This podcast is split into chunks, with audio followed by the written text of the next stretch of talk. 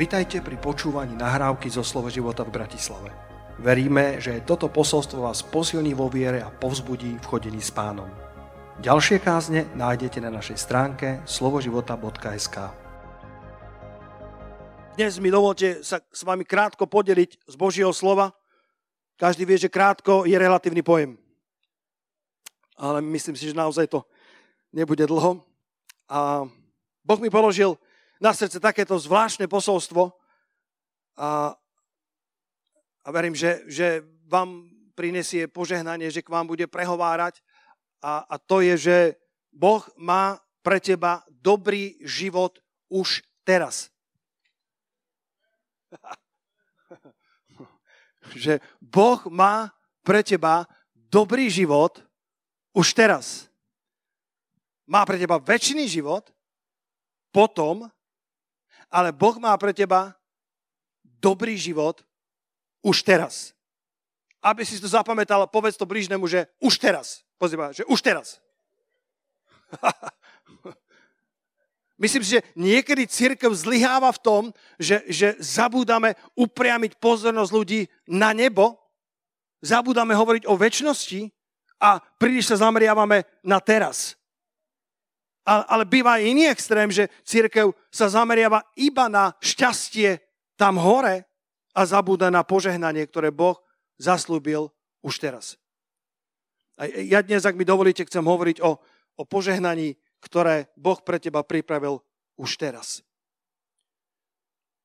A C.S. Lewis, začnem jeho citátom, múdrejší človek ako ja, jeden z najlepších učiteľov církvy, povedal takúto myšlienku. Keď si prečítaš históriu, zistíš, že kresťania, ktorí urobili najviac pre tento svet, boli práve tí, ktorí si najviac uvedomovali ten budúci svet. Kresťania, ktorí najviac urobili pre tento svet, pre svet teraz, boli práve tí, ktorí najviac premýšľali alebo najviac si uvedomovali ten svet, ktorý len má prísť. Ak budeme teda zameraní na svet, ktorý má prísť, alebo na, na, na väčnosť, ktorá nás čaká, to nás nesmie spraviť pasívnymi ľuďmi, to, to, nás, to nás neurobí ľuďmi, ktorí len s odretými ušami čakajú na to, kým sa, kým sa s Božou milosťou dostanú do neba, ale mala by nás učiniť aktívnymi ľuďmi už teraz tu na tomto svete.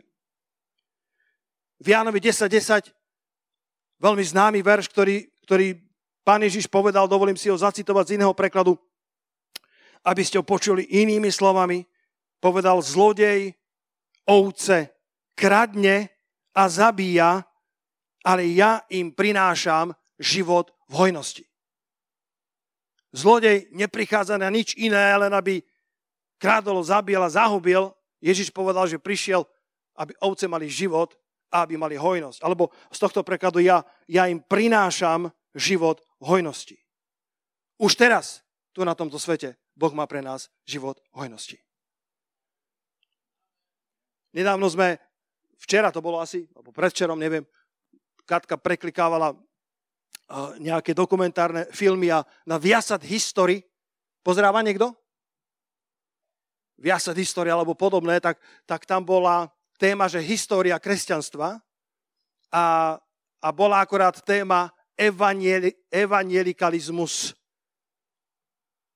A evangelikalizmus to sme my, ak ste nevedeli. Evangelikalizmus to sú, to sú, to sú e, protestantské cirkvy, ktoré, e, ktoré veria v evanielium, ktoré veria v potrebu znovu narodenia, ktoré veria v písmo svete ako základ, ako autoritu, ktorá je najvyššia. Evangelikáli, to je tá široká, obrovská skupina veriacich ľudí, ktorí veria, že človek sa musí znovu narodiť, aby vošiel do Božieho kráľovstva. A, a bola akorát téma o obrovskom náraste evangelikalizmu, o obrovskom náraste, tento fenomén, ktorý, ktorý popisoval e, moderátor, ktorý bol sekulárny a, a, a videl, videl, ako v Afrike narástli církvy na, myslím, že z 5 miliónov na, na 100 miliónov za pár dekád v rámci evangelikalizmu, v rámci, v rámci toho, že ľudia uverili v Krista a stali sa novými stvoreniami. A hádajte čo, na konci potom išiel do najväčšej církvy histórie, do Južnej Kórei, kde je pastor Jongi čo? Tak sme to zhlasnili, že to by sme teda radi počuli, čo, čo, čo povedia sekulárni ľudia, obrovská hala pre, ja neviem, myslím, že 30 tisíc má kapacitu a bol tam so sluchátkami na, na celom tom zhromaždení a bol udivený uh, z glosolálií, z hovorení nových jazykoch a hovoril, aká, aká je moc v cirkvi skrze Ducha Svetého.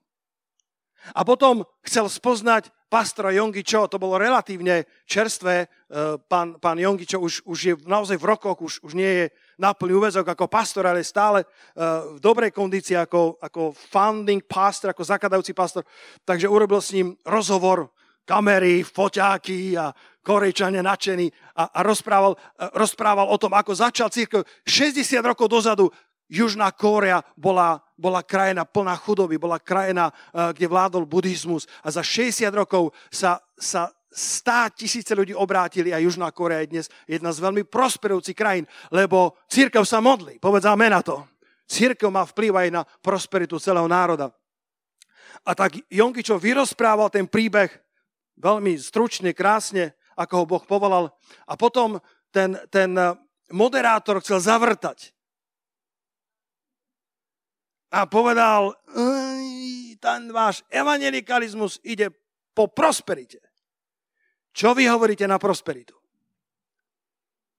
Úplne si cítil, ako, ako kyslík bol vysatý zo sály, z tej miestnosti. A Jongi čo ani len nestratil sekundu pokoja. A hovorí, viete, keď pán Ježiš príde do života človeka a dá mu pokoj Boží, dá mu do srdca spasenie. Človek prestane fajčiť. Človek prestane piť alkohol človek prestane gamblovať.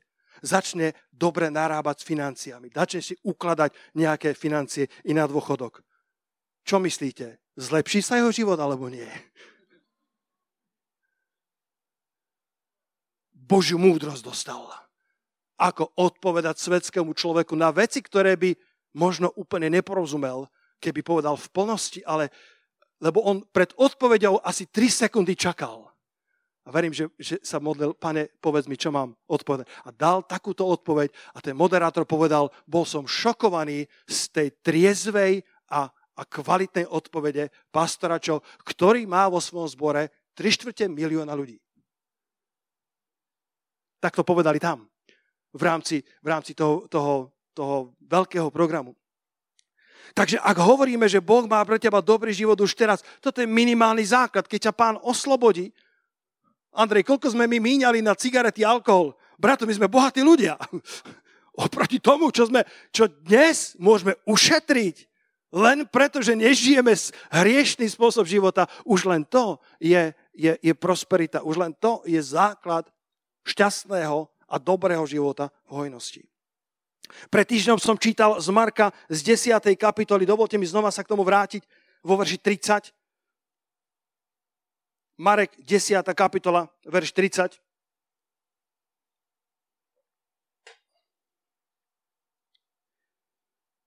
Alebo môžeme začať od verša 28, aby sme videli celý kontext. Vtedy mu začal hovoriť Peter, hľa, my sme opustili všetko a išli sme za tebou. Lebo pán povedal, že, že, že, že ťažko vojdu do Božieho kráľovstva tí, ktorí dúfajú v majetok. A Ježiš odpovedal, riekol, amen vám hovorím, amen znamená, že isto, iste vám hovorím, s istotou vám hovorím, podčiarkujem to, všetko, čo hovorím, je pravda, ale keď k tomu dáva amen, je to ako keby zvýraznená pravda, že nie je to nikoho, kto opustil dom, alebo bratov, alebo sestry, alebo otca, alebo mať, alebo ženu, alebo deti, alebo polia pre mňa a pre evanielium, aby teraz v tomto čase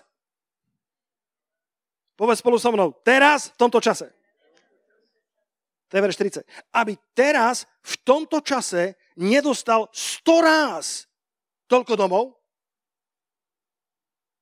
Aleluja. Môžeme ubytovať ľudí, čo poviete? Aby teraz v tomto čase nedostal 100 raz toľko domov a bratov a sestier a materia a deti a poli s prenasledovaním. Na to nikto nepovie aleluja. Ale je to tam. Aj to sme zažili. Ak ideme za Kristom, v balíku je aj prenasledovanie, nie všetci nám budú rozumieť. A v budúcom veku väčší život. To vôbec v tejto cirkvi nezabúdame, ak, ak hovoríme o, o, o dobrom živote už tu na tejto zemi, tak to vôbec nehovoríme v protiklade s tým, že väčšnosť nie je dôležitá a nehovoríme o dôležitosti väčšnosti v protiklade s tým, že Boh má dobrý život už tu na tejto zemi. Obi dvoje má pre nás. Obi dvoje má. Povedz obi dvoje. Obi dvoje. Povedz ešte raz obi dvoje. Aj väčší život tam hore. A radšej pôjdem, pôjdem chudobný a chorý do neba, ako by som mal byť bohatý a zdravý a ísť do pekla. Keby som si mal vybrať. Ľudia, pôjdem radšej chudobný a, a horko, ťažko sa dokrývam do neba s istotou spásy. Keby ste mi dali iný výber. Ale vďaka pánovi písmo taký výber nedáva, ale hovorí ti, že ak si opustil niečo pre Ježiša Krista, pre Evangelium, tak ti zaslúbuje aj väčší život s prenasledovaním tu na tejto zemi, aj už teraz, v tomto čase, stonásobok toho všetkého, čo si opustil. Kresťanstvo nie len o čakaní na nebo, ale o plnohodnotnom živote už tu na zemi. A teraz, čo je to stonásobok? Kto z vás má 100 domov? Má niekto 100 domov? Ja nemám 100 domov. Takže je to pravda, alebo nie? Hovorte so mnou, ľudia, je to pravda, či nie? Ježiš povedal, ak niečo opustíme preňho, tak nám dá už teraz v tomto čase 100 násobok. Aj v domoch a v poliach.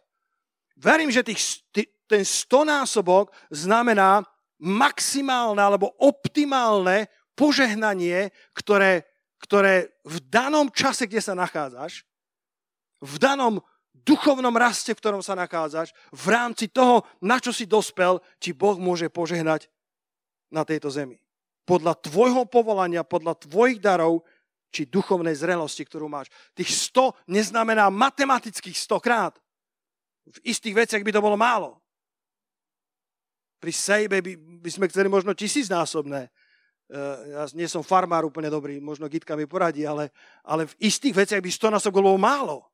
Takže 100 násobok, my sme Európani, my to čítame matematicky s kalkulačkou v rukách.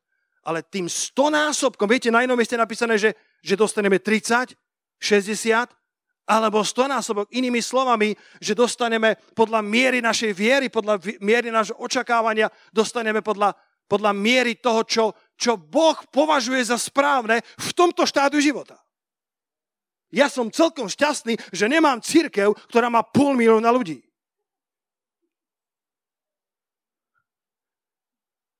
Ľudia, zamávajte mi, či ste so mnou, či mi rozumiete. Ďaká pánovi za vás. Mám radosť z vás, ale na pol milióna som nedorastol. Halo? Možno, možno to, keby som chcel požehnanie, o ktorom si ja myslím, že je požehnaním, by bolo pre mňa prekliatím, bolo zlorečenstvom, ak by som to nevedel uniesť. Joyce Mayerová to, to častokrát rozpráva, že keby Boh je dal službu, ktorú má dnes celosvetovú, skôr než ju dal, tak tá služba by ju povalila. Tá služba by je bola na, na porážku, lebo ešte nedorástla do bodu, kedy by zvládla také požehnanie. Nedávno som počul, že John Austin, pastor, ktorého som si veľmi vážil, keď začali zbor, tak 12 rokov ich bolo menej ako 200. V Amerike to je, to je málo. U nás je to dobrý zbor v Amerike 200 ľudí, obrovské, Texas, Houston. 12 rokov neprástli. A ľudia hovorili, John, ty, ty, ty, ty asi nie si v Božej vôli. Nikdy nesú ľudí podľa toho, či sa im darí alebo nie. Lebo ak sa ľuďom darí, tak to nie je o tom, že by Boh povedal, že, že všetko robia správne. Ak sa ti darí v živote, je to o tom, že Boh chce povedať svetu, že On je dobrý. Nič iné to nehovorí. A ak sa ti momentálne nedarí, to ešte nemusí znamenať, že Boh s tebou nie je. Môže to znamenať, že prechádzaš procesom skúšky, procesom posvetenia, aby ťa mohol dostať na miesto, kde ťa môže poženať viacej a unesieš to. Takže tá stonásobná žatva, ten stonásobok nemusí znamenať matematicky, ale znamená to to najoptimálnejšie v danom čase podľa tvojho povolania darov či duchovnej zrelosti. A teraz chcem s vami sa, sa pozrieť na, na Jozuov príbeh a viac dnes s vami nechcem prebrať, ale na Jozuov príbeh, ak mi dovolíte, v Jozuovi v prvej kapitole a s tým vás odpošlem domov na rozímanie. Halelujá. Jozua, prvá kapitola.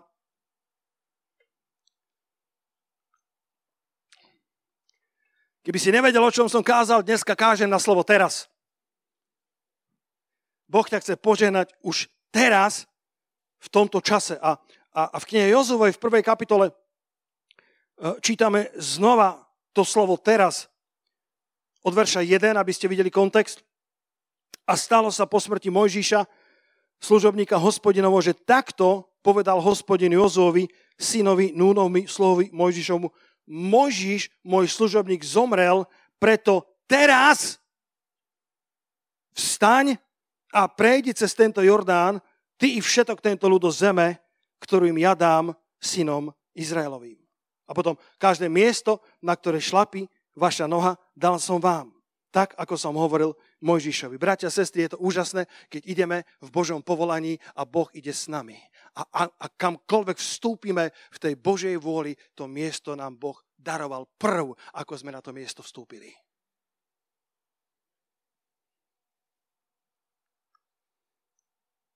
Predtým, než, než Jozua dostal zelenú od Boha na to, aby zabral zaslúbenú zem a voviedol do nej celý národ, tak slúžil Mojžišovi viac než 40 rokov. Jozua, ak si chcete zapísať pár informácií, žil od roku 1355 do roku 1245. To musíš spätne, lebo to je pred Kristom. Pochopili ste? Žil 110 rokov. A po Mojžišovi prevzal štafetu v roku 1273 ako 82 ročný. Ale predtým 40 rokov slúžil pod Mojžišovým tútorstvom, pod jeho mentorstvom. Už predtým, ako nás Boh vedie do nášho teraz, predtým, ako nás vedie do, do chvíľ toho, toho stonásobného požehnania, Boh nás testuje, Boh nás skúša, Boh zistuje našu vernosť. A Jozua bol nájdený ako verný. Niekde som čítal, že, že, že v židovstve je niekoľko atribútov, myslím, že 5, ktoré sa považujú za, za vysoko cenené v Tóre a jedna z nich je zasvetenosť alebo odovzdanosť. A to nájdeme v 2. Mojžišovej 33, verš 11. 2. Mojžišova 33, verš 11. Vydržte so mnou, prídeme tam, kam máme prísť. A hospodin hovoril Mojžišovi tvárov v tvár. Mojžiš nebol hocikdo. Mojžiš nebol jeden z prorokov, Mojžiš bol, bol človekom, ku ktorému Boh hovoril veľmi intimne tvárov v tvár. Tak, ako hovorí človek so svojim priateľom. A potom sa vše vrátil do tábora, ale jeho služobník Jozua, syn Núna, mládenec, neuhol nikam zo stánu. Haleluja. Jozua sa učil poznávať Boha. Keď skončilo zhromaždenie, Jozua zostával v stánku stretávania sa. Lebo Mojžiš tam vyzdvihol stánok stretávania sa nielen pre seba, ale pre všetok ľud Izraelov. A keď tam prichádzal sláva hospodinova, zostupovala do toho stánku a tam sa stretával tvárov tvár s Mojžišom. A Jozua to spovzdiali a všetko pozoroval. A keď Mojžiš odchádzal z toho stánku, tak Jozua neodchádzal, neuhol nikam zo stánu, ale usiloval sa poznávať hospodina. Predtým, ako ti Boh dá stonásobné požehnanie, bude od teba vyžadovať odovzdanosť a zasvetenosť Bohu tam, kde sa teraz nachádzaš. Nesnívaj o tom, že, že, že raz to bude lepšie, alebo snívaj o tom, ale nie na úkor toho, že budeš poslušný pánovi teraz, v tomto čase, kde sa nachádzaš. Teraz, teraz slúž pánovi, teraz sa raduj v pánovi. Povieš si, pastor, keby som mal viacej, tak by som viacej dal. Daj to, čo máš a potom pravdepodobne budeš schopný dať aj viacej, keď ti Boh požehná viacej. Teraz sa uč byť verný pánovi, nesníva iba tak, iba tak, tak s takými vzdušnými zámkami, že jedného dňa, keď ma Boh požehná, tak mu budem slúžiť verne. Slúž mu dneska verne. Povedz to blížnemu. Slúž pánovi verne dnes. Jozua žil v tieni Mojžiša 40 rokov a vôbec mu to neprekážal. Bol šťastný, že mohol slúžiť pod Mojžišovým vedením. A keď Mojžiš odchádzal zo stánu, všetok ľud Izraelov, keď videli, že Mojžiš vchádza do stánu, tak, tak sa kláňali pri svojich dveriach, pretože vedeli, že sláva hospodinova zostupuje do stánku. Ale Boh nechce len, aby sme úctivo pozerali na Mojžišov, ktorí chodia v Božej sláve. Boh chce, aby sme boli ako Jozua, povedzte halleluja, bratia a sestry, aby sme boli ako Jozua, ktorý neuhol nikam zo stánku ani potom, ako Mojžiš odišiel, lebo chcel spoznávať Božiu slávu. A stával sa adeptom na, na, na to, aby jedného dňa mohol vojsť do zaslúbenej zeme. Voviesť celý izraelský národ do zaslúbenej zeme a za 10 rokov svojej služby porazil 31 kráľov. Troch kráľov na, na rok si dal. Štvrťročnicu, alebo čo to je? Treťoročnicu. Dal si troch kráľov za rok. A pretože, pretože bol, bol pripravený, bol zasvetený pánovi, bol odovzdaný, bol, bol človekom, ktorý, ktorý žil v Božej sláve a keď prišiel čas, kedy, kedy Boh uvoľnil do toho stonásobného poženania, do tej, do tej optimálnej slávy, ktorú pre ňo mal, tak Jozua bol zrelý líder a za 10 rokov porazil 31 kráľov. Vďaka Bohu, že sú mnohí, ktorí bežia beh o závod, ale my túžime bežať tak, ako keby všetko záviselo na nás. Boh túži potom, aby sme mali horlivosť. Boh túži potom, aby sme mali chrbtovú kosť. Dokonca odpadnutej laodicejskej cirkvi hovorí, rozhorli sa a učiň pokánie. Zjavenie 3.19. Prvý, kto uzná svoju chybu, je prvý, ktorý dôjde milosedenstva. Rozhorli sa, ak, ak je treba učiť pokánie. Buď ako Jozua, ktorý horlivo zostával v Božej prítomnosti v tom stánku aj potom, ako Mojžiš odišiel. Všimni si, že v Jánovi v 5. kapitole, kde bol ten rybník Hezda, kde aniel zostupoval časom a čeril tie vody. Ruku hore, kto pozná ten príbeh. Tak je napísané, že, že prvý, kto vošiel do toho rybníka, bol uzdravený. Nech by bol chorý na kúklové chorobu. Povedzte prvý. Povedz ešte raz, prvý. Nikdy som to nevidel. Boh nie je komunista. Prvý, kto tam vošiel, druhý už nie. Musel si utekať horlivo do toho rybníka, aby si bol uzdravený. Nepoznáme detaily toho príbehu, nevieme, prečo to tak bolo, ale Biblia nám ako keby zanecháva to, že, že, že v našom behu za Kristom by mala byť istá horlivosť. Mala by tam byť túžba nie byť prvý na úkor druhých, ale byť, byť taký, že pane, keby nikto nebežal za tebou, ja chcem bežať za tebou. Pane, keby ťa na zhromaždení nikto nechválil, ja ťa chcem chváliť, pane. Haleluja. Keby ti nikto nedôveroval v týchto ťažkých časoch, ja ti budem dôverovať, pane. Keby po mojej ľavici padlo tisíc, po pravici desať tisíc, ja budem stáť v tvojej milosti. Haleluja takúto horlivosť. Častokrát ľudia, ktorí vyvstávajú zo stránok Biblie, boli práve tí, ktorých, ktorých predznačila, alebo ktorých poznačila horlivo za pánom. Bartimeus, ktorý, ktorý kričal, synu Dávidov, zlutuj sa nado mnou, zmiluj sa nado mnou. A keď ľudia ho chceli utišiť, kričal ešte väčšmi. A pán sa zastavil a uzdravil ho a dal mu naspäť jeho zrak a Bartimeus išiel za ním. Alebo tá kanarejská žena, Sirofejčanka, iné preklady, ktorá, ktorá nebola z, z vyvoleného národu a a, a, a volala za pánom, lebo jej dcéra bola posadnutá. A, a už učeníci boli unavení, už im to bralo dôstojnosť, lebo, lebo tá chodila za nimi a kričala, pán Ježiš, zmiluj sa nad mojou dcerou. A čo povedal pán, kto vie? To je Matúš 15. kapitola. Pán povedal, uh, dovolte mi to parafrázovať, drahá sestra,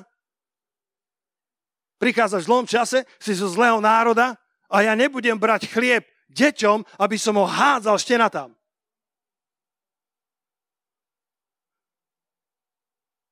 Predstavte si, keby som to ja niekomu povedal v cirkvi. Nový čas by malo John písať, ak by vôbec sa o tom dozvedel. To by boli headliny v novinách.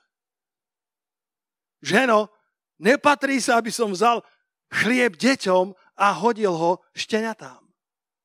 Niekto, niekto povedal, nejaký teológ, že, že, že ten výraz štenatá, že, že to neboli tie divoké psy, ale že to boli ako domáci miláčkovia, že tam je rozdiel. Mi je celkom jedno, ak ma niekto nazve psom, tak je mi jedno, či som divoký pes, alebo som domáci miláčik. Koľký ľudia by sa otočili na opätku? Koľký ľudia by povedali, aha, tak toto je teda Ježiš, ďakujem pekne, idem svojou cestou. Ale nie je táto žena. Tá žena povedala, OK, pane, rozumiem, ale, ale aj šteniatá jedia z odrobiniek, ktoré padajú zo stola ich pána. A Ježiš povedal v modernom preklade, wow! Takúto veľkú vieru som nevidel v celom Izraeli. Drahí bratia a sestry, jedna omrvinka zo stola nášho pána dokáže uzdraviť akúkoľvek chorobu dokáže oslobodiť akéhokoľvek narkomana. Jedna, jedna kvapka jeho krvi. Halelúja. A vidíš, boli ľudia, ktorí boli hor, horliví, boli to ľudia, ktorí vyvstávali z tých stránok Biblie nie kvôli svojej minulosti alebo svojim darom, ale kvôli horlivosti srdca. Kvôli zápalu svojho srdca. Nenechaj sa v behu za Kristom dokonca odradiť ani Ježišom. Ježiš urobil všetko preto, aby ju odradil. Ježiš ju testoval. Stalo sa vám niekedy, že ste mali problém s Bohom? Som asi sám. Som myslel, že ma aspoň pozbudíte, aspoň tak s láskou, že pastor, nechcem to priznať.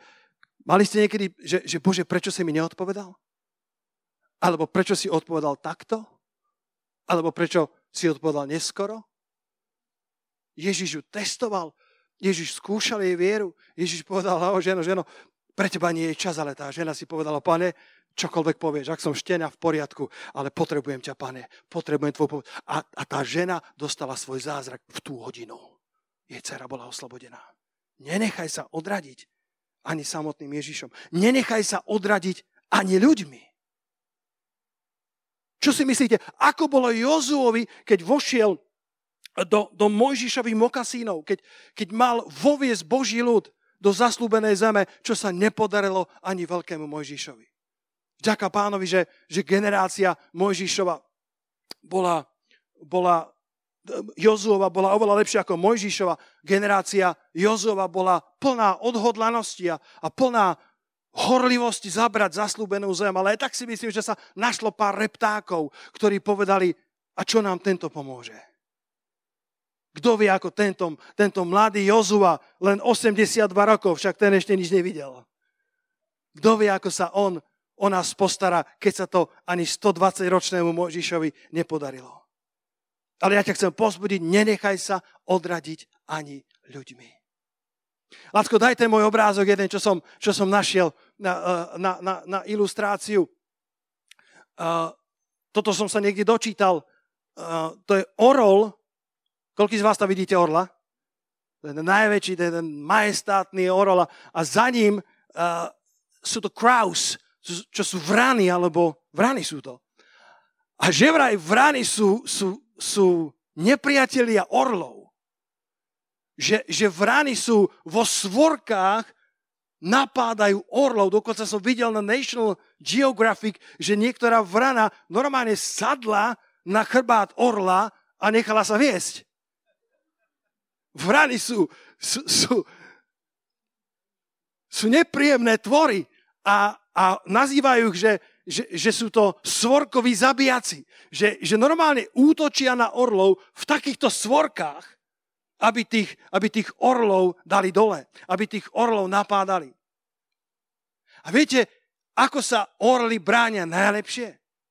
Najlepšia obrana orlov je nebojovať s nimi, ale vystúpiť vyššie. Z- zobrať vietor do svojich majestátnych, širokých krídiel a dovoliť tomu vetru Svetého Ducha, dovolte mi to kázať, halleluja, dovoliť vetru Svetého Ducha, aby ťa zdvihol vyššie, lebo tam vrany nedoletia. O, oh, halleluja, to je najlepšia obrana. Namiesto toho, aby si Môžem kázať horlivo, je to v poriadku, bratia a sestry. Ste so mnou, bratia a sestry, aleluja. Lebo sú ľudia, ktorí sú ako vrany, ktorí chcú džobať a ktorí chcú, ktorí chcú brať energiu z tvojho života, ktorí chcú cucať silu z teba. Najlepší spôsob je dovoliť Svetému Duchu, aby ťa zdvihol vyššie, lebo tam tie vrany nemôžu v tých výšinách. A viete, Biblia nás neprirovnáva ani k vranám, ani ku kolibríkom, ani k síkorkám, ani k lastovičkám, ani k vrabcom, ale ku orlom, ktorí sa vznášajú na peručiach do výšin Svetého Ducha. Najlepšie je, keď sú ľudia, ktorí, ktorí, ktorí mňa Bartimeus máč, Bartimus, na teba Ježiš nemá čas. Čo si o sebe myslíš, Bartimus? Kananejská žena, nie si zo správneho gengu. Nie si zo správnej denominácie. Nemodlíš sa správne. Koľky ľudia sú ako vrany. Koľky ľudia tak chcú odradiť od nasledovania Krista. Ale ty sa nenechaj. A neútoč rovnako mincov. Neoplácaj zlým za zlé. Buď ako Kristus, ktorý oddáva súd ktorý, tomu, ktorý spravodlivo súdi. Miluj tých ľudí a vznášaj sa vyššie. A buď blízko Krista. A žiadna vrana ti neoblíži. Nenechaj sa odradiť ničím z, z nasledovania pána Ježiša Krista lebo on má pre teba svojim časom stonásobok už tu na tejto zemi. Jozua 1.2 hovorí, tie prvé slova sú fascinujúce, ak ste v tomto zbore pár rokov budete poznať toto zjavenie, ktoré mi pán dal pred rokmi. Mojžiš, môj služobník, zomrel. Aké zvláštne slova na pozdravenie. Boh prichádza k Jozuovi po 30 dňoch. Keď budeš čítať 5. Mojžišovu, poslednú kapitolu 34, tak sa tam dočíta, že 30 dní oplakávali smrť Mojžiša. Tak, ako bolo zvykom v Izraeli. 30 dní sa nerobilo nič iné, len sa plakalo nad smrťou Mojžišovou. A keď konečne sa skončili dni smutku, pre niektorých z vás je najvyšší čas, aby sa skončili dni smutku. Lebo sú veci, ktoré nevieš vrátiť, sú veci, ktoré sa nedajú zmeniť a je čas, aby sa skončili dni smutku. A prvé slova po tých 30 dňoch plakania, Boh ani sa nepozdravil, ahoj Jozua, alebo, alebo udatný, udatný mužu, tak ako Gedro povedal, Mojžiš zomrel. Aký pozdrav. Mojžiš zomrel. Jozua, Mojžiš je mŕtvy. A ďakujem, pane, za novú informáciu. Nevedel som. 30 dní oplakávali Mojžiša. Jozua vedel. Prečo pán povedal, Mojžiš zomrel? Pretože Jozua stále žil vo svojej minulosti. A mám tri myšlienky, ktoré chcem na záver povedať ohľadne tejto minulosti. Tá prvá minulosť, z ktorej ťa pán chce oslobodiť, aby si vošiel do svojho teraz, sú tvoje zlyhania. Lebo ak žiješ vo svojich zlyhaniach, tak ti chýba odvaha vykročiť do svojho teraz. Ak žiješ v tieni svojich včerajších pádov, nedokážeš prejsť cez svoj dnešný Jordán. Potrebuješ svoj hriech vyznať a znova nájsť svoju identitu v Bohu, znova sa radovať v tom, že On je s tebou, znova obnoviť čisté svedomie. Kto z vás verí, že čisté svedomie je obrovský dar?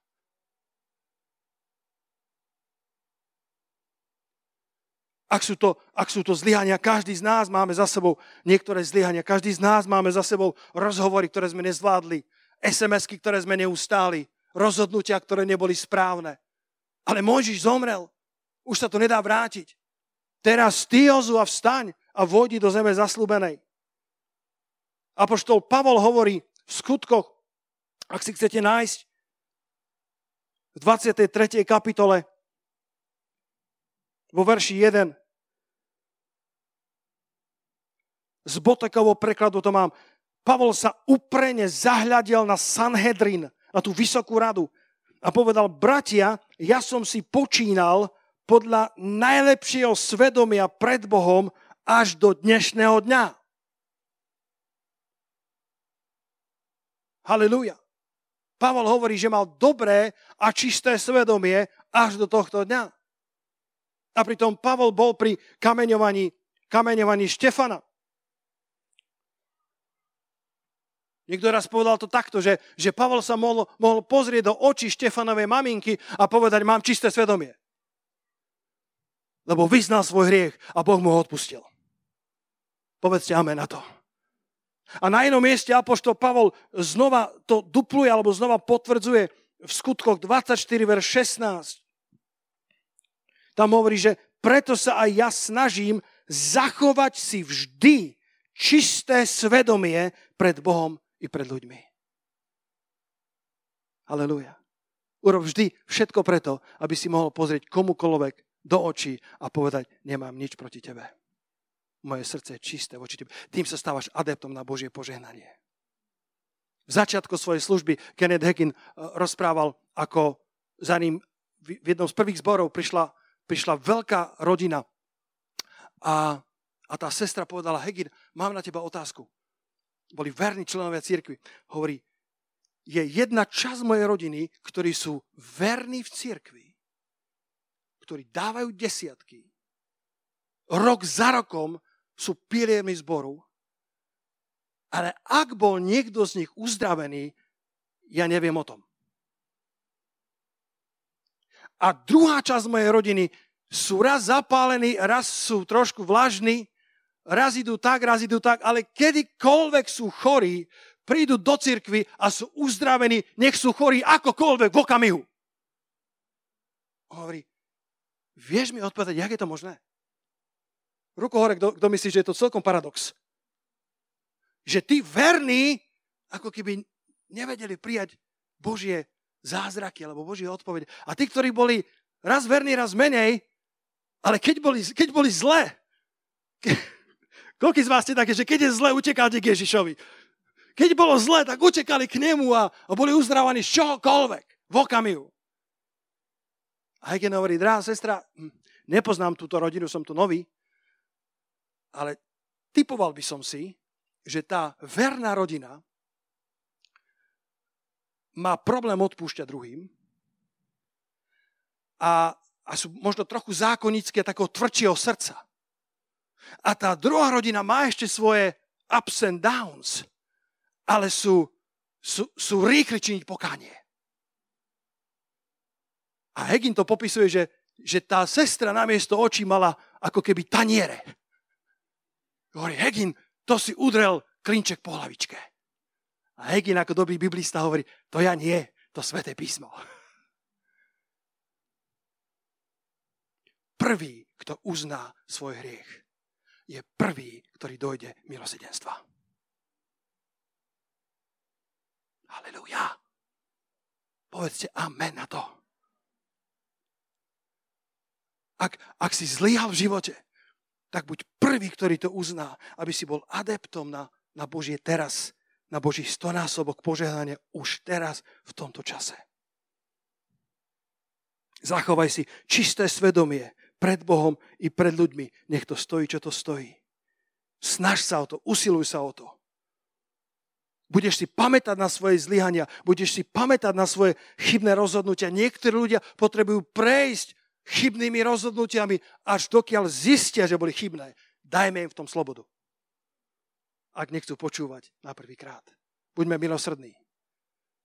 Potom sa naplňa môj obľúbený verš Príslovia 20.30 modriny rán sú liečivou masťou na zlého.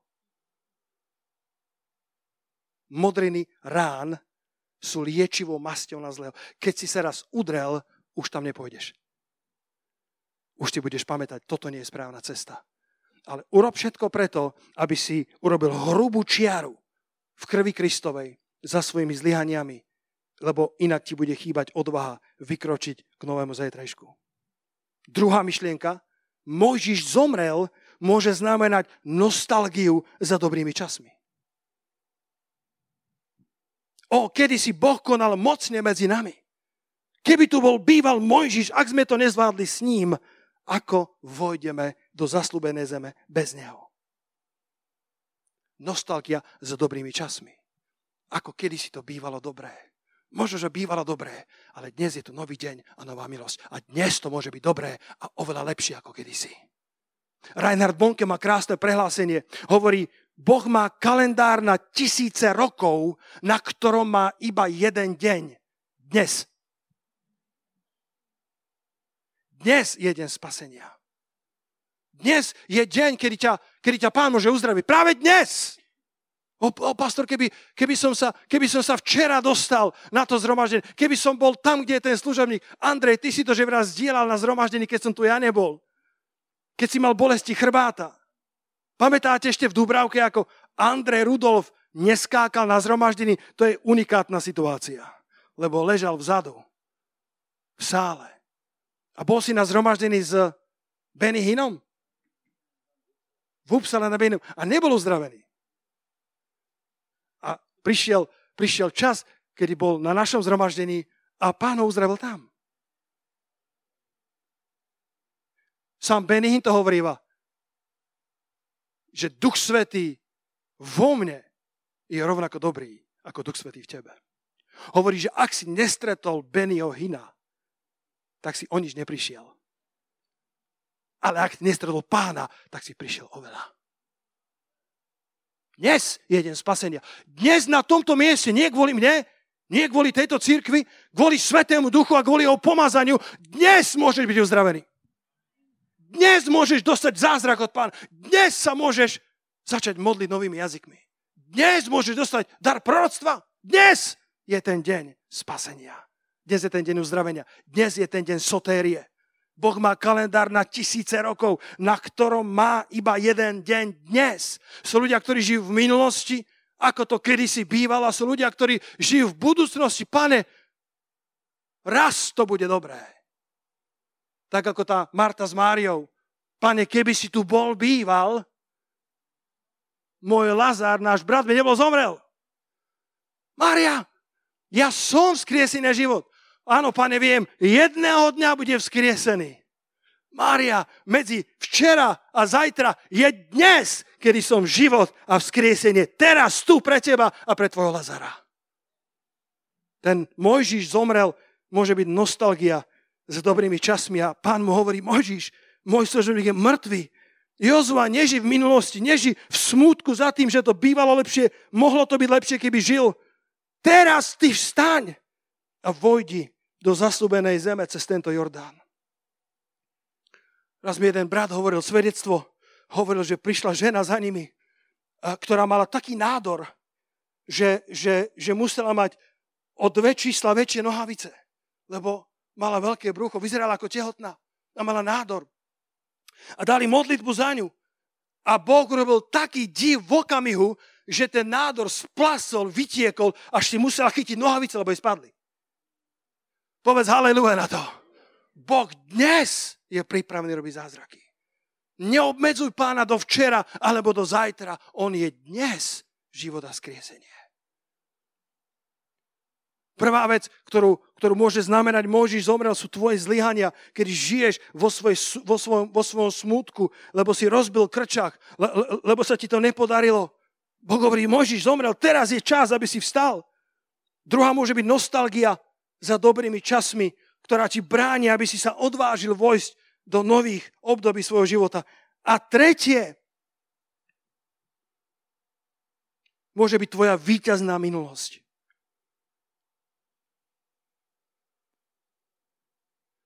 Ak si ma pán kedy použil, vďaka Bohu za to. Ak si ťa pán kedy použil, vďaka Bohu za to. Kto na to povie amen? Vďaka Bohu za to. Ale nedovolím ani svojej víťaznej minulosti, ani svojim výdobytkom s pánom, aby ma zastavili od toho, aby som vošiel do nového zajtra. Len jemu patrí sláva. A ja budem stále hladný počuť od neho, ako keby som bol na úplných začiatkoch. Nedávno som bol v banke, tam nechodím často. A, a, a a ešte, ešte som išiel z tenisu, ešte som bol tak oblečený, že neúplne ako by sa patrilo. Som si bol zahrať tenis. Hrám dobre. Nevydržím dlho, ale hrám dobre. A tak som tam išiel, som sa osprchoval a všetko, ale predsa len nebol som úplne... A ten bankár si ma premereva hore dole a hovorí po všetkých veciach, že, že aká je moje zamestnanie. A viem, že oni asi chcú vedieť, že akú, akú ponuku mi majú dať. Ak som podnikateľ, tak mi dajú úver nejaký spotrebný alebo čo. Tak som dlho váhal, že sa mi nechcelo do, do debaty, ale on, ma, on insistoval, bratia, on mi nedal šancu. Čo robíte? A hovorím, som pastor. Oči mu skoro vyliezli z jamiek. Hovorí, vôbec nevyzeráte ako pastor. Hovorí, mám to brať ako kompliment alebo urážku? A hovorí, sme sa rozprávali možno pol hodinu.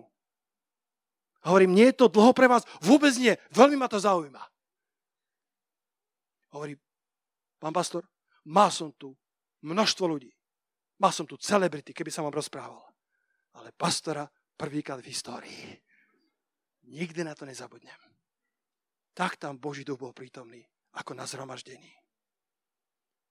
Nedovolím tomu, aby ma zastavili od jednoduchej poslušnosti na každý deň ani moje minulé víťazstvá. Že už som niečo? Že už som niečo dosiahol? Ako Pavol povedal, tí, ktorí hovoria, že niečo dosiahli, mne toho veľa nepridali. Povedal apoštol Pavol. Ja chcem stále žiť tak, že som jednoduchým učeníkom Ježiša Krista. Ochotný poslúchať jeho teraz, bez ohľadu na moje víťazstva, veľké či malé v minulosti. Stále som, ako apoštol Pavol povedal vo Filipenoch v 3. kapitole, tým zakončím, len zacitujem, isto poznáte ten verš, ale dovolte mi ho zacitovať z iného prekladu, aby ste ho počuli inými slovami, to je Filipenom 3.14. A Pavol hovorí, víš, Pavol bol veľký človek, kto s tým súhlasí? Pavol, bol, pa, Pavol mal rímske občianstvo. Pavol bol, bol židom, bol, bol najakurátnejším židom, bol, bol, bol členom Sanhedria, pravdepodobne bol poslancom vo veľmi mladom veku. Pavol bol farizeom, Pavol mal správny rodokmeň, Pavol mal rímske občianstvo, ktoré si nekúpil za veľký peniaz ako mnohí. On sa narodil ako Ríman. Ako to niekto povedal, pa, Pavol by ti vedel zohnať lístky na rôzne akcie. Pavol bol človek s veľkým če. Pavol bol veľká osobnosť. Ale vo Filipenoch 3. kapitolovi bratia, všetko, čo mi predtým bolo ziskom, som povážil za smeti, za stratu, za nič. Aby som spoznal Krista. Myslím, že tam je gnosko, čo znamená, aby som intímne, nielen informačne, ale s osobnou vzťahovou rovinou spoznal Krista, takové, aký je. Všetko považujem Dokonca originál Živraj tam hovorí, všetko považujem, prepášte za výraz, za lajno. Živraj, to je správ... Len kto sa odváži do Biblie také dať? Tak tam dali smeti. Alebo nič. A je rozdiel, keď máš na tanieri nič. No, okay. Pavol povedal, v porovnaní s poznaním Krista, v porovnaní s tým, kto je on, všetky moje výdobytky sú ničím. Sú len smetím. A to Pavol mal výdobytý. Pavol mal niečo, na čo mohol stavať. Ale povedal, to všetko považujem za, za rubbish, za, za nič, za lajno, za smetie, aby som spoznal Krista gnosko, aby som ho spoznal osobne. A potom hovorí v, tom 14. verši, počúvaj tento preklad nádej pre každého. Citujem, všetky moje sily upínam na jediné, bez ohliadania sa do minulosti, ženiem sa dopredu k cieľu, aby som získal nebeskú odmenu život v sláve. Dajme potles pánovi za to. Halelúja. Len jedno robím.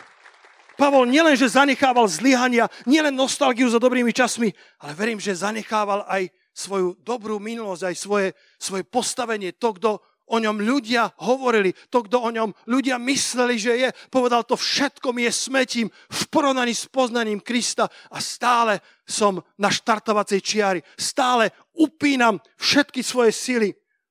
Napínam všetky svoje sily na to jediné, aby som sa neohliadal do minulosti, dokonca aj do tej dobrej, aby mi to nezabránilo hnať sa dopredu k tomu cieľu, aby som získal tú nebeskú odmenu. A všetci na to povedia amen. Poďme sa postaviť. Toľko som mal pre vás dnes. Bratia a sestry, na tému Boh má pre teba dobrý život už teraz. Pane, my dnes spolu s Jozuom sa nachádzame na tejto štartovacej čiare. Niektorí z nás potrebujeme spraviť hrubú čiaru do piesku za našimi zlyhaniami, A tvoja krv, pane, je tak dokonalá. Tvoje očistenie, o aké je ľúbezné. Keď človek príde so svojimi hriechmi a previneniami k tebe, ty si povedal Laodicejskej cirkvi, rozhorli sa teda a učiň pokánie. A potom nepohnem tvojim svietnikom, ale znova ťa obnovím. Halelúja, pane. Niektorí z nás potrebujeme spraviť hrubú čiaru za nostalgiou toho, že, že kedysi to bývalo lepšie. Že, že, že staré víno je lepšie a ty hovoríš, že nové je lepšie. Halelúja. A niektorí z nás potrebujeme menej stavať na tom, čo všetko sme v živote dokázali, kto sme v očiach ľudí, aby stále jednoduchými učeníkmi Ježiša Krista, ktorí sa ženú za tým cieľom, za tým životom v sláve slave hospodinovej. Za to, aby sme mohli byť dobrým príkladom ľuďom vľavo, vpravo, aby sme boli dobrým príkladom ľuďom v banke, ľuďom v rodine, ľuďom neznámym, ľuďom, ktorí nás stretávajú na uliciach a ľuďom, ľuďom ktorí sú v našom najbližšom, najbližšom kruhu. A keby nás aj nikto nevidel, pane, ty hovoríš, že aj v, aj v neprítomnosti Apoštola Pavla, v neprítomnosti ľudí, ktorí by nás mali posudzovať, máme o to viacej bojovať s bázňou a strasením o svoje spasenie. Máme si ho chrániť. Halelúja. Modlíme sa chvíľku, každý sám, tam, kde si.